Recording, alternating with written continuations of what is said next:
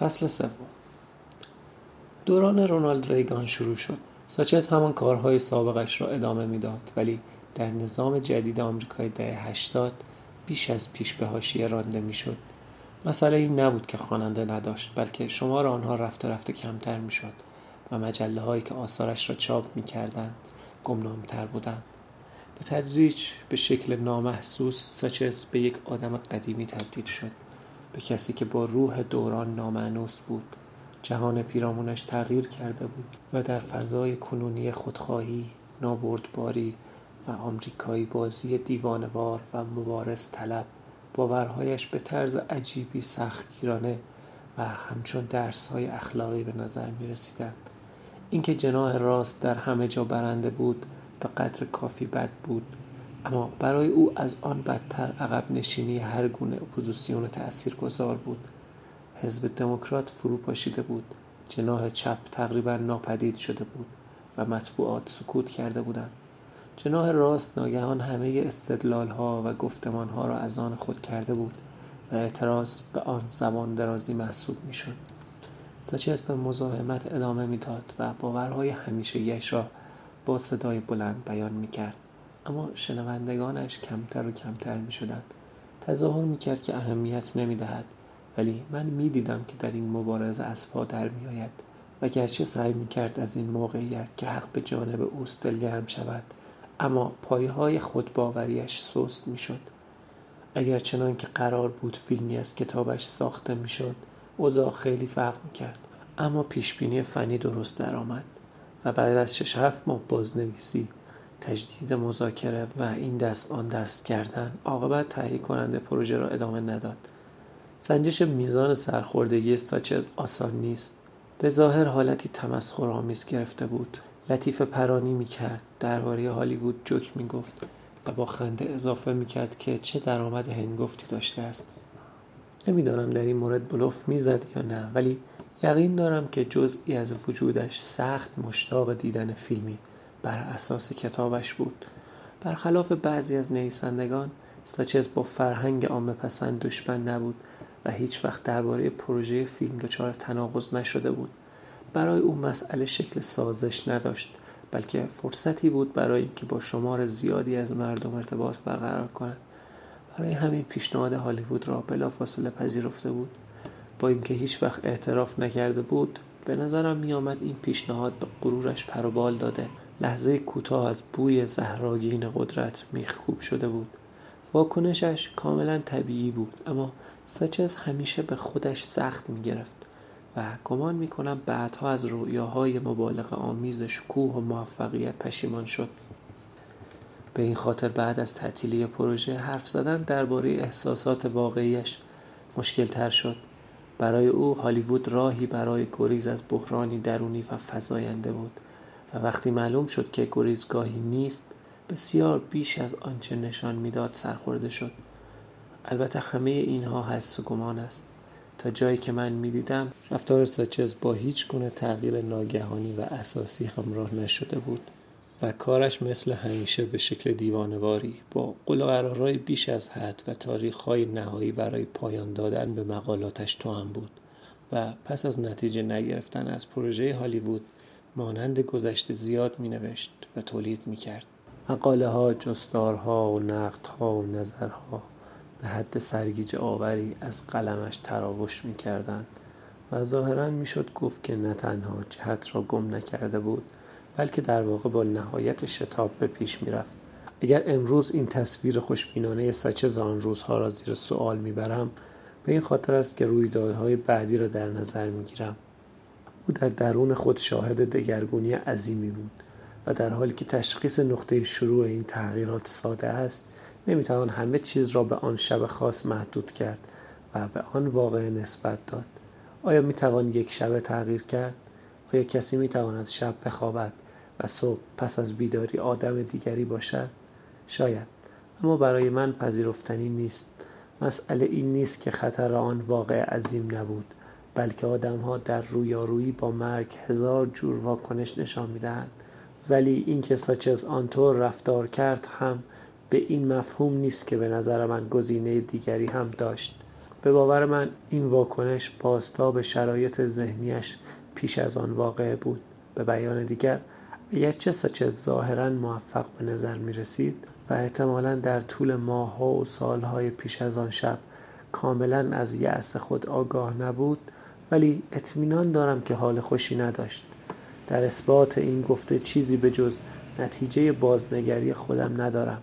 اکثر آدم ها اگر به جای ساچز بودند وقتی خطر از بیخ گوششان میگذشت میگذاشتند به حساب خوش اقبالی. ولی ساچز اینطور فکر نمی‌کرد.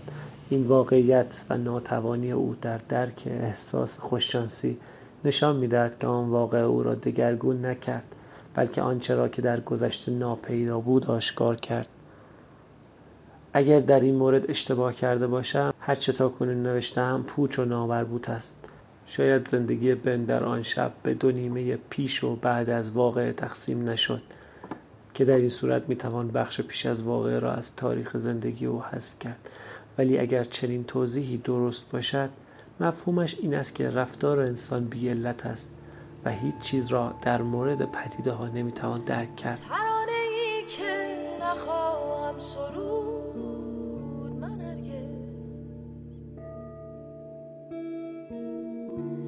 خفته است روی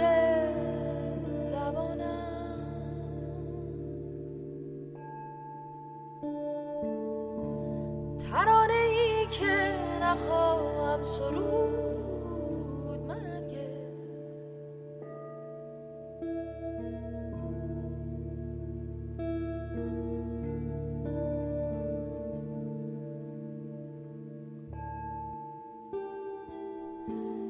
بالای پیچه کرم شب تابی بود و ماه نیش می‌زد.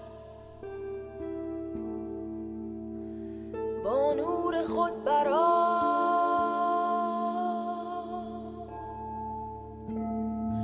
چنین شد پس که من دیدم به رویا. من شاهد آن واقعه نبودم اما همان شب آنجا بودم. چهل پنجاه نفر در آپارتمان کوچکی در بروکلین هایتس جمع شده بودیم عرق میریختیم می نوشیدیم و در هوای گرم تابستان علم شنگه به پا کرده بودیم. سقوط حدود یازده اتفاق افتاد ولی آن موقع خیلی از ما به پشت بام رفته بودیم تا آتش بازی را تماشا کنیم. فقط دو نفر سقوط سچز را دیدند ماریا ترنر که کنار او روی پله های خروج اضطراری ایستاده بود. و زنی به نام اگنس داروین که ناگهان از پشت روی ماریا افتاده بود و باعث تنه زدن او به ساچز شده بود هیچ شکی نیست که ساچز باید با مغز فرود می آمد و در دم کشته می شد. با توجه به اینکه در طبقه چهارم ایستاده بود زنده ماندنش معجزه آسا به نظر می رسید. اگر بند و لباسهای روی آن نبودند حتما مهره های پشت یا استخوان جمجمهش می شکست یا برای همیشه علیل می شد. البته بند لباس بر اثر وزن بدنش پاره شد.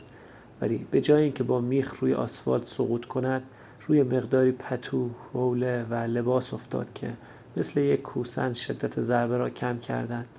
هرچند ضربه بسیار شدید بود اما نه آنچنان که می‌توانست باشد. نه تنها ساچز زنده ماند که تقریبا آسیبی هم ندید. چند دنده و شانهاش شکست سرش ضربه خورد و چند جای بدنش کبود شد. شاید این وضعیت خیال آدم را راحت کند اما آسیب واقعی تنها به بدن ساچز محدود نشد. این همان چیزی است که هنوز سعی می‌کنم حذف کنم و معمایی است که می‌خواهم راه حلش را پیدا کنم. بدنش بهبود یافت اما از آن پس او دیگر همان آدم سابق نبود. گویی در آن چند ثانیه که به سوی زمین سقوط می‌کرد همه چیزش را از دست داده بود. همه زندگیش در فضا پرواز کرد و ناپدید شد. و از آن لحظه تا زمان مرگش در چهار سال بعد هرگز نتوانسته که پاره های آن را از نو بسازد. چهار ژوئیه 1986 بود. صدامین سال روز ساخته شدن مجسمه آزادی. آیریس همراه با سه خواهرش که یکی از آنها مقیم تایپه بود به چین رفته بود. دیوید دو هفته تابستان را در اردوگاهی در باکس کانتی میگذراند و من در آپارتمان روی کتاب تازه کار می‌کردم. و کسی را نمی‌دیدم.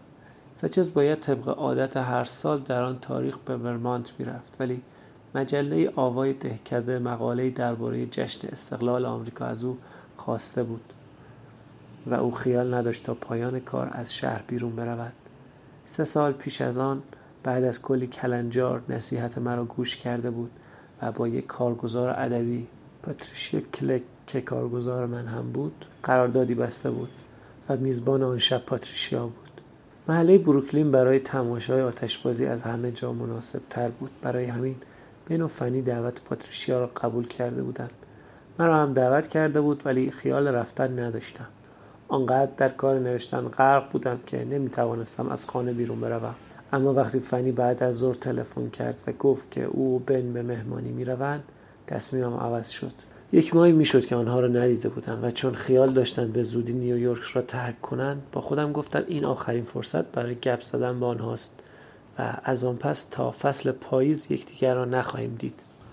ولی این گفتگو ممکن نشد. وقتی به آنجا رسیدم مهمان ها جمع بودند و سه دقیقه پس از سلام گفتن هر یک به گوشه از سالن کشیده شده بودیم. تصادفا از کنار فنی سر در آورده بودم و لحظه بعد چنان غرق گفتگو شدیم که بن را از یاد بردیم. ماریا هم بود ولی من او را میان جمعیت نمی‌دیدم. پس از آن اتفاق بود که فهمیدم او هم آنجا مهمان بوده و پیش از سقوط کنار بن روی پله های خروج استراری ایستاده بوده. ولی در آن هنگام چنان آشوبی برپا شد. مهمانان فریاد می‌زدند. صدای آژیر آمبولانس میآمد و مأموران نجات میدویدند که تأثیر حضورش را احساس نکردم. در ساعتهای پیش از واقعه بسیار بیش از حد انتظارم به من خوش گذشته بود. نه چندان به خاطر مهمانی بلکه بیشتر به خاطر بودن با فنی. لذت گفتگوی دوباره و دانستن اینکه علیرغم گذشت سالها و فاجعه هایی که پشت سر گذاشته بودیم با هم دوست مانده بودیم. راستش را بخواهید آن شب احساساتی شده بودم و افکار سوزناکی از مغزم میگذشت. به خاطر میآورم که صورت فنی را برانداز کردم و ناگهان گویی برای اولین بار به نظرم آمد که ما دیگر جوان نیستیم و زندگی از چنگمان فرار می کند شاید تقصیر الکلی بود که نوشیده بودم ولی این فکر به شدت یک مکاشفه ذهنم را فرا گرفت. ما همه به پیری نزدیک می شدیم و از آن پس فقط می توانستیم روی همدیگر حساب کنیم. فنی و بن آیریس و دیوید اینها خانواده من بودند. آدم هایی که دوستشان داشتم و روحشان را درون خودم احساس می کردم همراه دیگران به پشت بام رفتیم و من علا رقم بیمیلیم احساس کردم تماشای آتشبازی چقدر نشاط انگیز است.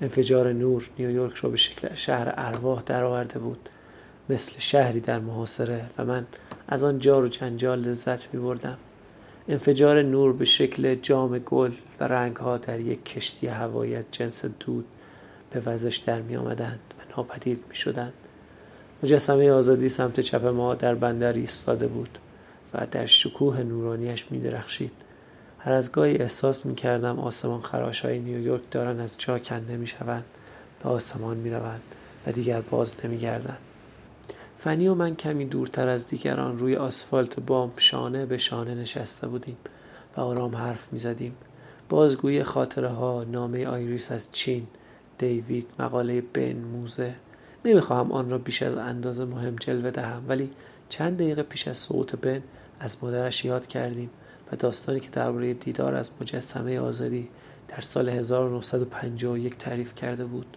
با وجود آن چشمانداز یادآوری ماجرا طبیعی اما تکان دهنده بود.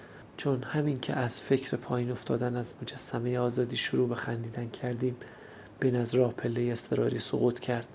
لحظه بعد کمی پایین تر از ما ماریا اگنس جیغ کشیدند. انگار ادای واژه سقوط به سقوط واقعی شتاب بخشیده بود. و حتی اگر این دو ماجرا به هم مربوط نباشند هنوز هم هر بار آن وقایع را به یاد میآورم احساس خفقان می کنم هنوز فریادهای آن دو زن را می شنوم و چهره فنی را پس از اینکه بن را صدا زدن به خاطر می آورم وحشتی که نگاهش را فرا گرفت در حالی که نورهای رنگارنگ آتش بازی از چهرهش کمانه می کردن.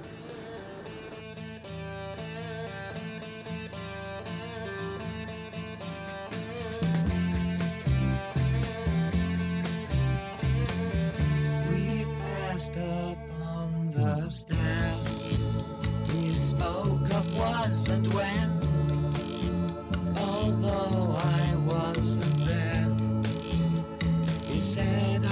was his friend, which came as some surprise. I spoke into